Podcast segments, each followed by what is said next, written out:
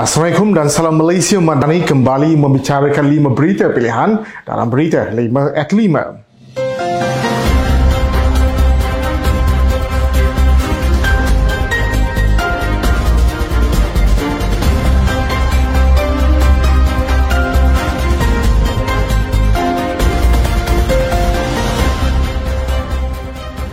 Ketua Perangkat UMNO Wilayah Persekutuan Gula Muzaffar berkata, ahli UMNO perlu bersyukur dengan keberadaan kepimpinan parti yang dilantik membarisi Kabinet Kerajaan Perpaduan hari ini.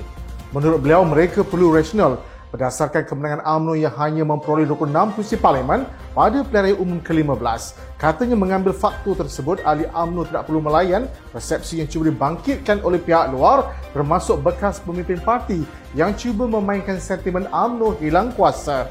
Beliau yang juga Ketua UMNO Bagian Batu berkata, terdapat pihak yang mensaksikan apabila berlakunya pertukaran kementerian dalam kalangan pemimpin kanan UMNO dan Barisan Nasional termasuk timbalan Presiden Datuk Seri Muhammad Hassan daripada Kementerian Pertahanan ke Kementerian Luar. Ujarnya keadaan menjadi bertambah buruk apabila mereka memainkan sentimen tersebut membabitkan wanita UMNO apabila pelantikan Datuk Seri Dr. Nerani Ahmad sebagai Timbalan Menteri Pembangunan Wanita Keluarga dan Masyarakat dipolitikkan. Ahli Majlis Kerja Tertinggi AMNO Datuk Muhammad Razlan Muhammad Rafi menegaskan bahawa kepimpinan AMNO sentiasa bersama rakyat dengan mengangkat permasalahan tempatan untuk dibawa ke peringkat atasan agar dapat diselesaikan. Katanya untuk menyelesaikan masalah rakyat, pemimpin tersebut perlu berada bersama dengan rakyat iaitu merasai jerih perih masyarakat dan memahami keperluan setempat. Beliau dan juga Ketua UMNO Bahagian Seputih merangkap spesial politik kepada Timbalan Perdana Menteri berkata demikian ketika menjadi panel dalam segmen Masa Rehat yang diadakan baru-baru ini. Terdahulu beliau telah menyalurkan bantuan dari Kementerian Kemajuan dan Desi Wilayah untuk warga Labuan membabitkan pengagihan seribu tong biru bagi mengatasi masalah bekalan air setempat. Sebelum ini Muhammad Rafi membawa permasalahan berkaitan air pada kerajaan pusat dan menggesa agar bantuan segera dilaksanakan memandang permasalahan air di Labuan telah berlarutan sejak sekian lama.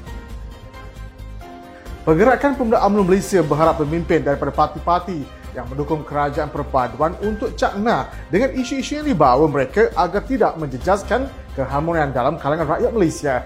Ketuanya Dr. Muhammad Akmal Sari berkata, ini kerana provokasi setiap pendapat boleh membuka ruang supaya ada perbincangan dan perbezaan pandangan yang akan melebarkan rasa tidak senang dalam kalangan ahlinya. Terdahulu terdapat kenyataan yang dibuat oleh pemimpin DAP sejak akhir-akhir ini antara Tan Sri Limkit yang berkaitan impian bukan Melayu menjadi Perdana Menteri.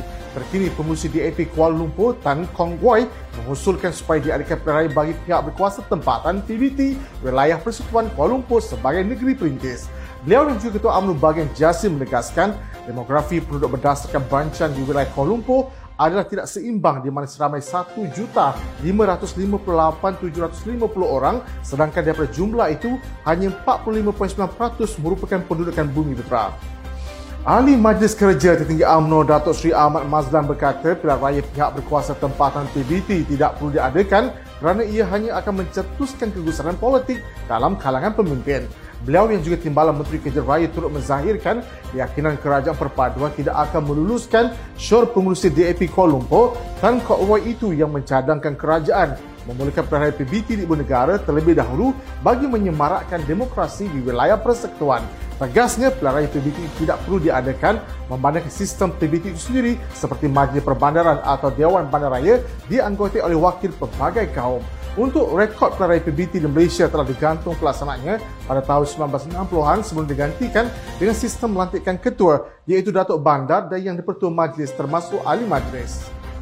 Ketua Pergerakan Pemuda UMNO Malaysia Dr. Muhammad Akmal Sari berkata penambahbaikan boleh dilakukan dengan sebaiknya selagi ia tidak mengganggugat sensitiviti sesama kaum dalam isu ini. Jelasnya kestabilan sebuah politik dapat dicapai sekiranya hak kaum majoriti tidak dipertikai dan hak kaum minoriti tidak ditinggalkan. Beliau berkata demikian susulan cadangan oleh pengurusi DAP. Wilayah Persekutuan Tan Kong Woi merangkap ahli parlimen ceras yang mengesyorkan diadakan pilihan raya pihak berkuasa tempatan PBT.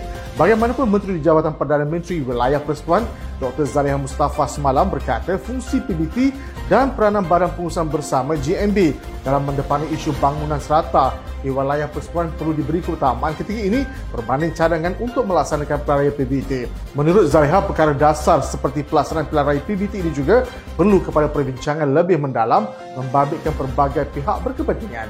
Sekian daripada saya Muhammad Saiful Muhammad Sahak. Jangan lupa temu janji kita Isnin hingga Jumaat jam 5 petang. 5 berita pilihan hanya di Berita 5 at 5. Assalamualaikum dan salam Malaysia Madan.